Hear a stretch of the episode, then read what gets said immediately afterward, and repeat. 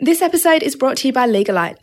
Legalite Horizons is a new model which enables principal-level lawyers to join a recognised award-winning law firm and have access to support staff, existing infrastructure and systems, one-on-one mentoring, and still get to keep the lion's share of what they bill. If you're looking for freedom and flexibility to practice in the way that you want, but you could do with some added support, find out more at legalite.com.au forward slash horizons. And if you want a more behind-the-scenes look, go back and check out episode twenty-four, where I spoke to Marianne about Legalite and about Legalite Horizons.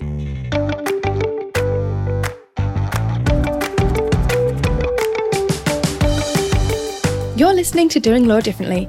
Join me, Lucy Dickens, as I explore how the world's most progressive legal service providers are doing law differently. Hi everyone, Lucy Dickens here. Welcome back to the Doing Law Differently podcast. Today I am joined by Joel Cranshaw, who is the director of Clearpoint Enterprises. Clearpoint is a really interesting business because they are actually three businesses in one. Clearpoint Enterprises comprises a general counsel services firm, which is Clearpoint Legal, an R and D tax incentive advisory, which is Clearpoint Ventures, and then a legal technology platform, which is Mode Law. Clearpoint Enterprises is the parent company that binds them all together, and that is led by Joel. So in today's interview, I talked to Joel about those three businesses to understand what they do and, importantly, why he has chosen to split the business into those three separate entities. Three of the big things that I love from this conversation with Joel are, firstly, that he has recognised, not just once, but many times over, the need for a particular niche in a different market, and then he set about building a business around that need of those particular people. The second thing is that he talks about finding things that frustrate him and then setting about improving them. I love that because I always talk about frustrations as being opportunities for development and opportunities to make things better, and that is definitely the approach that Joel has taken here. And then thirdly, and this is a conversation that comes up particularly towards the end of the interview, Joel talks about how he has established a business that lets him do work that he loves and how he has intentionally designed his businesses around that, changing the way that he does law to enable him to do it in a way that he enjoys, in a way that brings him meaning. Often that's something that we sort of downplay and we say that, you know, we're in business, we need to make money, we need to make profit, and whether we enjoy the work that we do takes a back seat. And I don't agree with that at all. I think that we need to intentionally set about designing businesses that both let us make money but also enable us to do work that we love. And I really like bringing stories to you and sharing examples of people who have done just that. So enjoy the interview with Joel.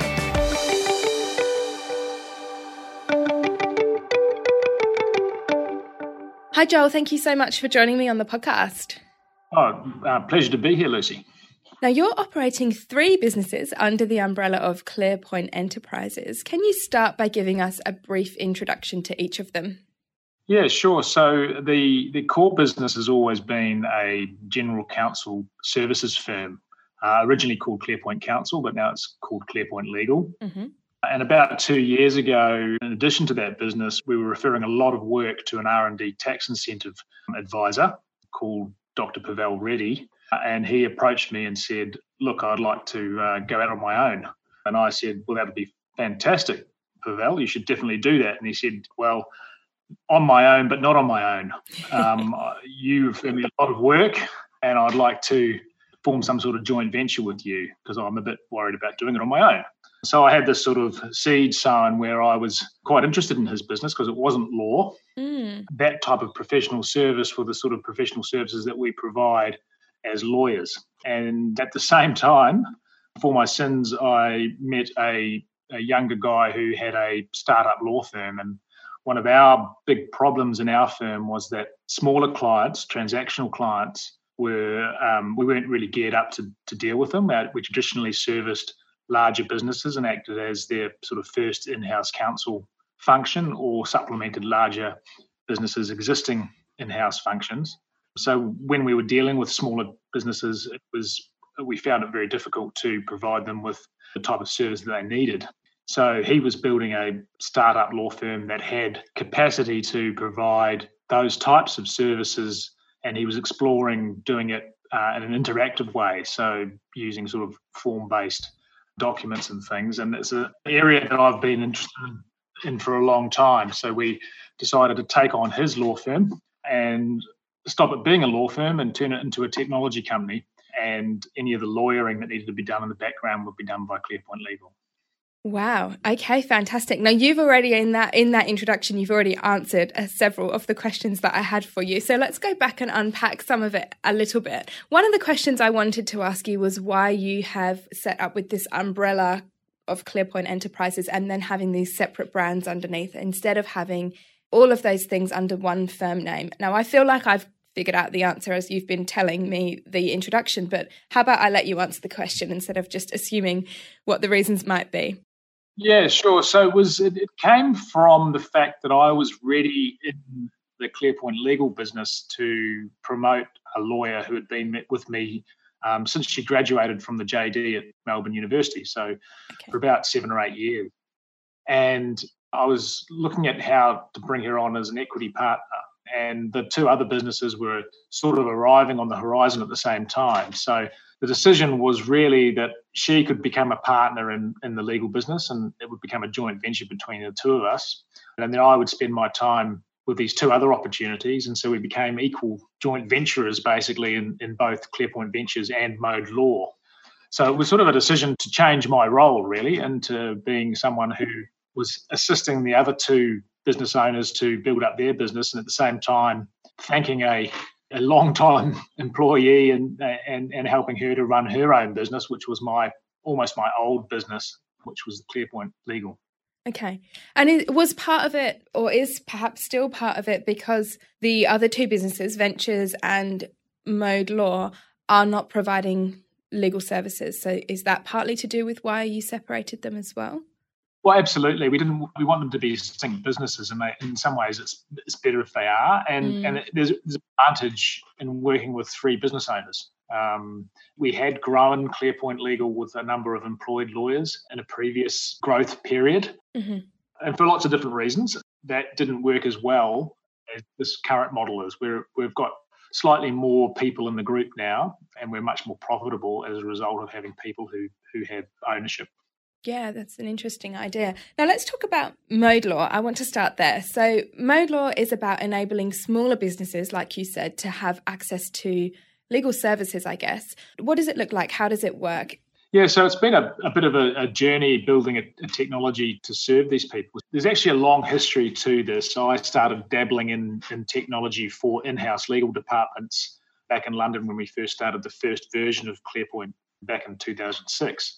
We'd, I'd come out of an investment bank where we'd built some technology. I then met some Germans who were building technology within Microsoft Office, and we actually built a prototype to manage an in-house department. So throughout my time with Clearpoint, I've been, always been very keen to build a bit of technology that makes the interaction with clients more efficient and successful from both the lawyer's point of view and the client's point of view. Mm. And that became very important for very small businesses, because when we the reason we um, started to get so many small businesses was because we started working out of a co-working space in Melbourne, and so I was surrounded by small startup businesses. And initially, I said to them, "No, we're not the right legal service for you. We provide in-house services to businesses who are ready and have enough enough issues on a monthly basis to pay us a retainer, and you're not going to be anywhere near that.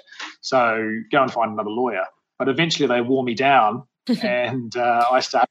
And, yeah, okay, I can do a little bit of work for you. Uh, and then they became a huge part of our business, and, and in fact, unprofitable but large part of our business, because they needed so much attention and they were so price conscious that we were getting our prices pushed down and spending servicing them. So we really needed to find a way of efficiently dealing with those people when they came. And initially when I met Yule, who's the partner in Mode Law, he started doing some work for some of our larger clients because his uh, to supplement his law firm. And then any of those smaller transactional clients, we just said, oh, we don't do that, go to Yule. Yes. And that started to work very well for us because he was geared up to do um, those small bits of transactional work very efficiently. So that's when we made the decision to say, well, let's build a system, Yule. This is more about technology than law, really, because the lawyers can do this work. So it's a system where they can log in, they can create a whole lot of template documents, and there's nothing really new in that. Lots of businesses are doing form-based template documents. But it's a system also where they can then book some time with a lawyer, which in, interrogates the diary of the lawyer that's that's available to look at their template document that they've created and, and, and give them some advice on it. So the templates by themselves are not legal advice. There's a template document that mm-hmm. has received advice. You can then book half an hour and get it reviewed, and the lawyer will either say, you're happy with, we're happy with that, and then you've got a document that's had legal advice and you can go away and use it. Or they might say, this is completely the wrong document for you. You've, you know, you've made a mistake. Here's a quote for us to do whatever it is that you need, the right document for you, or go away and do the right one and come back. So it's it's quite, the whole idea of it is kind of putting the legal work or control of the legal relationship back into the client's hands. They decide when they want to see a lawyer and how much they want to pay for that, and without having to get into a situation where they go to a lawyer and, and pay for an initial consultation. They can do some of the work, get themselves up to speed so the lawyer has all their information at hand, and hopefully speed up the transaction. That way we can keep it very compartmentalised and charge little fixed fees along the way rather than them getting charged with a, a big investigation of their whole business, if you like. One of the challenges that comes to mind for me, and one that I know from speaking to other lawyers that a lot of people are grappling with, is this distinction between providing legal advice or providing information or just the provision of documents as opposed to the practice of law. And I'm interested to hear how you have dealt with that with Mode Law, particularly given that you're providing legal documents, so you're providing these templates that they can access themselves online, and then it's optional as to whether or not they want legal advice. So have you got disclaimers? Is it some sort of limited scope of work? How are you tackling that issue? Yeah, so it's really basically in the terms. So the document that they create is, as lawyers, we worry too much about that, that it's mm. legal advice, because we're not actually saying anything to these people. We're saying this is an employment agreement. We're not saying that it's suitable for your purposes. Yeah. If you want it to be suitable, you need to book some time with a lawyer to tell, and they can tell you. Mm. And then, then you've got legal advice. And yeah. the way the system's set up enables us to know when a document has been reviewed by a lawyer or not. So when they create the document, it puts it into their account, but they have to download it to do anything to it. So there'll be no changes to that document. And if, if they get legal advice, the lawyers can go in and change that document, and you'll see that lawyer has changed that document. And therefore, uh, if the lawyer has made a mistake, which none of our lawyers do, obviously, um, then we, they can rely on our, our liability for, for whatever mistakes we made. You've got a record of it. Mm, fair enough. What technology are you using? I know that's something that everybody will want to know. Have you designed it yourself? Are you using someone else's? What are you using? We've explored lots of different technologies through this process, and we were hoping to use some existing technology, really, to build the basis of the platform, but nothing quite suited what we wanted to do, what our vision for the product was. So we ended up building it, and it's really interesting. We ended up building it in a very basic WordPress site with a whole lot of different plugins and technologies in the background. So at the moment, it's a smorgasbord of different technologies that help us to create documents and manage the subscriptions and do the sort of things that it needs to do in the background.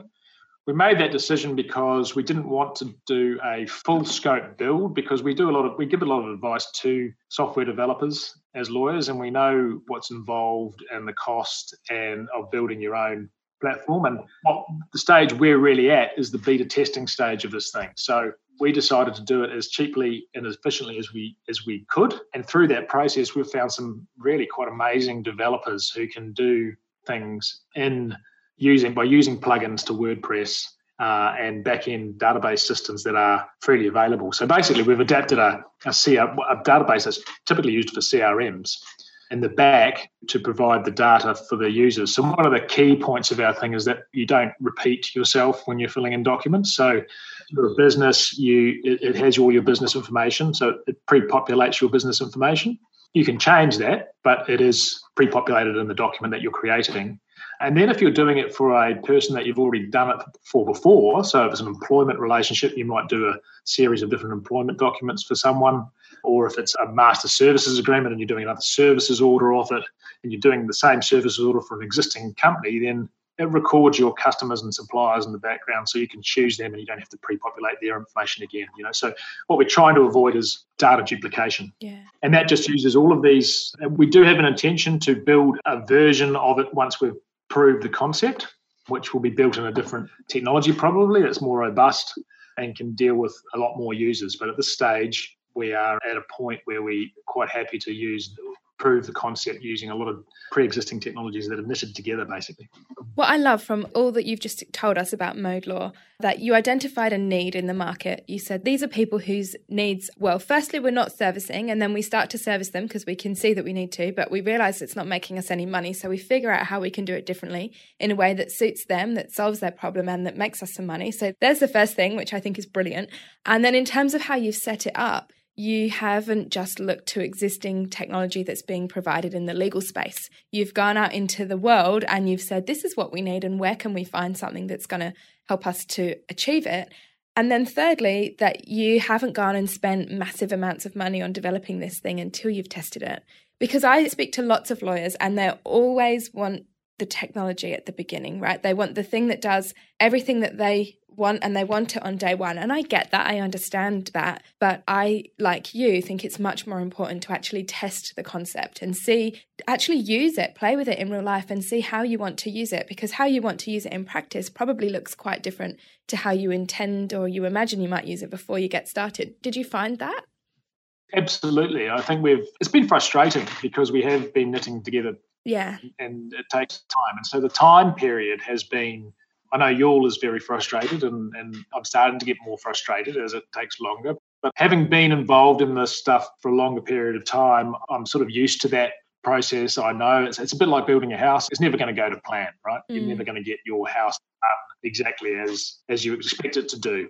So, yes, I think the testing, and I think the important point actually is that this software is not for lawyers. Yeah. It's for businesses. It's it's a, for businesses to use to make their relationship with lawyers better. The vision for it is that Clearpoint Legal won't do all the lawyering on, in the back end of this thing in the future. It'll be the client will choose their lawyer uh, and it'll be up to the client to say, well, we we like using the system and if, if, if you want to be our lawyer, then we'd like you to do it, because that would mean that their lawyer would be, I mean, a lot of clients use lots of different lawyers, right? So mm. they might say, I want to book time to talk to my immigration lawyer, and I want to be able to use this system to do it. So I want the immigration lawyer to plug in to the book a meeting, or I want my commercial lawyer or, or my employment lawyer to adjust my employment agreements.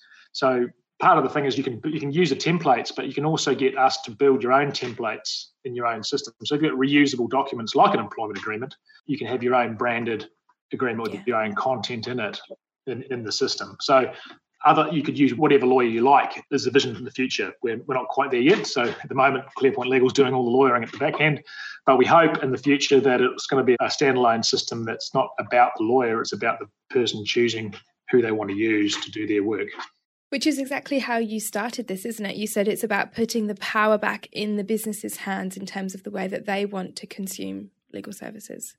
Yeah, and I think it, it, it probably comes back to my frustration over the years with the relationship between clients and lawyers. It's neither party's fault. I used to think it was the lawyer's fault. I think it's actually neither party's fault. I think what the way that over time started to interact because of the structures we've put in place about how legal services are provided, it means often the client will come for a piece of work and have a price expectation. Lawyers will tend to estimate. Uh, I don't think lawyers estimate very well, some better than others. If the client causes more problems, then it, the bill becomes bigger. So the lawyer then goes, well, you know, you, you, I estimated two grand, but you're a real painful client, so I've had to I've had to spend four grand to explain this to you. And then I'm giving you a bill and the client's then complaining again because it's more than they expected. So there's all that sort of interaction and, it, and, and the client doesn't understand how much work's involved and why they've been party to the increase in costs. And the lawyer's frustrated because they told the client this and then the client's been painful and then the, the, the, if they have to reduce their bill to keep someone happy, then they, they feel like they're losing money. So it's those sorts of tensions that we want to try and avoid by making the relationship more efficient so the client knows exactly where it stands and what it's getting and the lawyers can provide it because they're getting the information they need and it's helping the client to interact more effectively with their lawyer and vice versa. Mode Law is quite a different business then to Clearpoint Legal, which is more like the, it's the outsourced in-house counsel concept. Is that right? Yeah. So how does Clearpoint Legal operate? So Clearpoint Legal basically grew from the fact that I was an in-house counsel for most of my career as an employed lawyer. I drifted into that space because I didn't really love operating in the private practice way. I found the formality of it, uh, the timekeeping. I wasn't, as a young lawyer, very good at attention to detail. I've, I learnt that over time, but I, I, I found the whole process reasonably painful. And I actually started as an in-house counsel, bizarrely, before I was in private practice. So I had been managing legal functions and getting people to provide me with advice before I actually ended up giving the advice myself. And so sure. I, I was kind of asked about face in my career. Um, and then I drifted back into in-house counsel as soon as I could, because I liked the freedom of being able to give advice without a time constraint. I liked managing issues down to being focusing on the risks to the business and interpreting legal concepts to business people rather than actually deep diving into the technical. Yeah. And so that suited me better. And then after a period of time in London, I ended up in an investment bank being their general commercial counsel, and we merged just before the last financial crisis. So we're talking two thousand five, the heady days of two thousand five, and uh, we, me and, and and the guy that was heading up the banking and finance legal division were given, well, everyone was given big packages to stay and then to leave. And so I'd been talking to him about, I quite like being an in-house counsel in one organisation, but the only thing I miss from private practice is the variety. We don't get to see what other people are doing. Yes. We're sort of institutionalised, and a lot of our job is dealing with the politics of the organisation. Uh, it would be quite nice to have a, a company that just we just provided our services to a number of smaller businesses and gave them access to sort of good quality in-house counsel advice. So when this merger came along, he said, we should do that thing that you've been banging on about. And that's how Clearpoint started. So it really was just an idea of bringing in-house counsel advice to businesses who didn't quite have justification to have a full-time in-house counsel yet.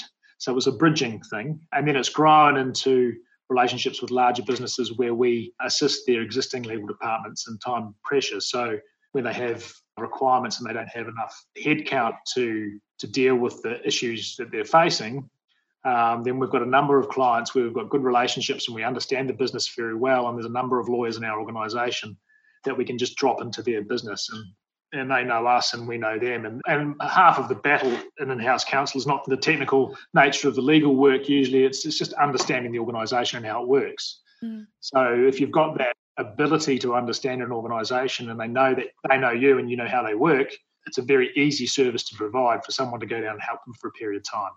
The other aspect of that is that we are very strict on how we provide that service. So we don't provide the service as a three days in the office type service. We will have some contact time, but it's better for us and better for the client if we can spread any of the work that we're doing for them out over the week. So we have a, we tend to have a sort of a, a limit of one day in the office with clients, and the rest of the time is carriage of matters externally and flexibly, which works very well for us in times like this. People have to work externally, and we're already set up to do that. Feeling inspired but unsure how to translate that inspiration into change in your firm? Or maybe you have ideas to shake up your business, but you're having a hard time implementing them. Well, I can help. After ten years leading law firm development and change, I'm now helping others to do the same. My coaching programs are designed to help you redesign your business to create a simple but significant and sustainable business that will skyrocket your success. Let me help you do law differently. Visit lucydickens.com.au forward slash coach to find out more. What's really coming through, both in the way that you describe Clearpoint Legal and how that came to be, and also in the way that you have explained about these businesses that you are running yourself, is a real sense of business savvy. Uh, you've really got your business head screwed on. You're a business person. Where did you get that training from? Have you done formal business training, or is it just something that you're good at? Where's it come from for you? Thanks very much. I've never really thought of myself as, a, as as having huge amounts of business savvy, to be honest. But every second word that you say, I'm like, this guy knows business. He knows what, he knows what he's doing here. Yeah, I think it comes from being an in-house counsel, actually. I think as a lawyer, you get a lot of exposure as an in-house counsel to how businesses operate.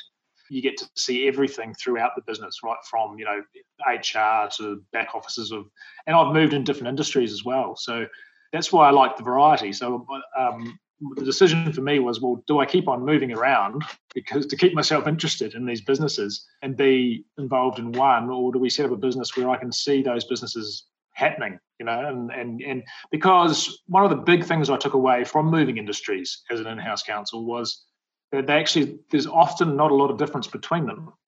It's just the terminology they use, and actually you can take things from working in a technology company and apply it in a banking and finance company and vice versa. There's ways that people do things. You go, wow, that would be really useful in that industry. And so the fact that you can see those things happening, I think, makes you a better lawyer and probably has trained me to be a business person. And I think a lot of people miss that. And I think it's one thing that we talk about a lot as in-house, experienced in-house counsel, is that you do become a business person because you have to, because you're translating constantly between the law and the business. And so you need to understand how the business works quite intimately and how the law works and how that impacts on it. So that's that's probably why. I still, I'm still not completely convinced that I have business savvy, but listen back to this podcast. Maybe that will convince you. Now, I want to touch on Clearpoint Ventures, just because I feel like we should. We should have a little bit of a chat about all of the three businesses. And I wanted to ask you how it came about, but you've told us that in the introduction. So instead, I'm interested to know, what have you learned from creating this business that is very specific and has a very refined niche? Yeah, it's it's it's been very interesting from a professional services perspective. So I, I sort of view the three businesses. I see Mode Law as a software company. It's quite different in that way. So it's but the other two, Clearpoint Legal and Clearpoint Ventures, are professional services businesses, and they they need to market their relationship businesses basically. So they market in the same way and they do things in the same way. The really remarkable thing about Ventures is that the purpose of it is to help businesses obtain tax refunds effectively, or at least tax huge um, reductions in their, their tax bills. And so it's very easy to sell it to people. Much easier than legal services, which people sort of are, see as a reluctant cost. I mean, I sort of have to have this, but I don't, I have to, it's not going to make me any money. It's going to cost me money. Whereas the, the tax incentive is when Pavel explains it to people and says, you know, there's an opportunity here. We need to we need to make sure that you're only claiming what you're eligible for, but we need to maximise what you're eligible for too. So, and the the potential is really good cash flow boost to a business of your size and stage. People's eyes light up, and it's almost like, you know, I, this is such an easy sales pitch because you're you're doing something that benefits their bottom line immediately. And look, in law, we do do that, but no one really understands that. When we help people commercially to get a better outcome, we're actually making them money. But it's hard to explain that to people. They often will see it as a sunk cost. And it's harder to quantify in law as well, isn't it? Whereas with the tax, I imagine you can probably put a number on it far more easily than you can with the kinds of things that Mode Law, for example, are helping their, their clients to achieve.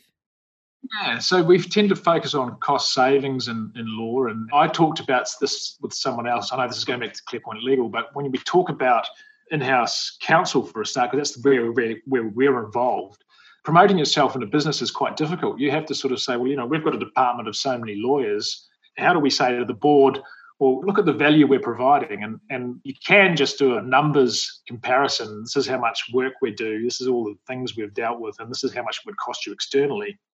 But that's kind of not apples with apples in a way. You'd have to take some margin on that to say, well, we're still saving you a hell of a lot of money because we're doing a lot of it internally. But it's not just the cost-saving thing. And there's a lot of extra stuff that in-house counsels do around businesses and explaining things and, and give, guiding the board. You know, there's a lot of discussions about moral compasses. But there's a lot more from a business perspective that they do, which is kind of intangible and hard to measure. So it's very hard to sell that. And when you're selling private practice services, well, people just see it as like, I don't want to talk to them for too long because I know they've got the clock running and it's going to cost me a lot of money. And often it's not commercial, even chasing debts. You know, you're like, well, I've, I've got a debt that I'm chasing and now I've spent half of it in legal fees. So it's much easier getting money back in your hand business than it is selling legal services. Although people come to you for legal services because they feel it's necessary. So, and they'll keep on coming. That's probably the main difference. Also, that even though he's a registered tax agent, the regulation and the insurance requirements are so much lighter than are required for a law firm. I think we get, uh, I think we get the reason that one of the big reasons that legal fees are where they are is because we have a very inefficient risk mitigation or insurance situation going on where, you know, I've never made a claim in my entire career. Okay. Uh, you know, charge the same as everyone else. Yeah, and it's expensive. The insurance is expensive.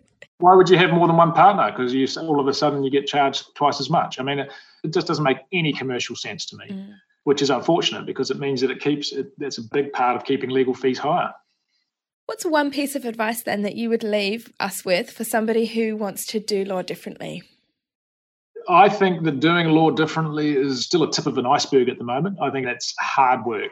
I would never I would never not do law a little bit differently because I needed to do it to, in a way that I would remain sane. If I'd become a, a traditional law firm, I would be a very much grumpier individual, I think. So I changed the law to suit the way I like to work, so yeah. flexible working, the way I like to give advice. So a lot of it's about the way I like to do things, and thankfully some other people like to do it that way as well. However, saying that, if I had stuck to the traditional law firm method, I think I would be significantly richer than I am today because playing around with pricing and trying to um, change things um, is not a way to make a whole lot more money. I think we've got now to a point where we're finding the balance in that, but it's taken some time to. So when you change something, you've got to expect a little bit of pain, I think. Yeah, but it does come back to the thing that you started with, which is saying that you changed law to suit your lifestyle. So richer, I mean, you could consider that financially, but you could also consider, like you and I were talking before we hit record, about the fact that you have designed your career and your businesses in a way that let you be home with your children and spend time with your family. So you started from that point that that was something that was really important to you. Yeah, absolutely. And it's that is obviously a, a driver for me. I suppose the advice is that if, if, if the driver is to make as much money as possible out of something, then that may not be for you to do it differently. You might want to stick to the tried, tried and tested methods. However, you know, sometimes it's an investment because the way we charge now, with the beauty of it is maybe not in terms of the numbers we could have made by charging by the hour, for instance, but we now have retainers across those businesses. And, and, and I've used a lot of that methodology in Clearpoint Ventures as well for to sort of change the way that they char- he charges in that space is informed by the way we changed our charging in the legal firm. But we have ongoing retainers now, which gives you some comfort and some ability to plan for the future. So you might lose a bit in the in the early stages of the business, but as it builds, then you've got this consistent income and these consistent relationships, which means that you've actually got a probably a business that's worth more in terms of multiple because you've got an ongoing relationships that will that have lasted for a number of years that are consistent amounts of money coming into your bank. And, and when people value businesses in terms of multiples, uh, they look at those consistent incomes, which is very different to a law firm where you have clients who may turn up or may not. Uh, you may have a huge amount of clients that to you, but you don't know when they're going to need you. So much smaller multiples generally in those businesses. And isn't that reassuring in times like today, where we're just heading into some serious uncertainty in the economic climate, to know that you've got those really strong relationships and that you've built that up, and that's going to provide you with some level of consistency in the coming months when lo- there's also lots of uncertainty? Yeah, it is. I mean, I still think that we're completely uncharted territory at the moment. And the only reference point I can really give from my career is, is the previous financial crisis, which is mm. pales in comparison to this one, I'm sure. This is going to be a lot larger than that. But we didn't, as a business, we didn't suffer at all in that crisis. We, um, the type of work that we did changed, we didn't lose any clients. They all survived the crisis, but the fees that we were charging stayed con- pretty constant. So that gives me some faith, although this, like I say, this is a different beast. I'm pretty sure that there will be a lot of requirement for businesses to get legal advice uh, about how they proceed and navigate this. And that's where I think also, you know, having the business advice side as well, because a lawyer that just tells you what the legal consequences are uh, is probably not quite as useful as someone who can say, well, the legal consequences is this, but but you know, as a business, you need to think about some other things as well. Thank you so much for sharing your time and for telling us all about all of your different businesses. Yeah, thank you very much. It's been a pleasure, Lucy. That's all from Doing Law Differently today. Thank you so much for listening to the podcast. If you enjoyed the show, I would love to ask two favours from you.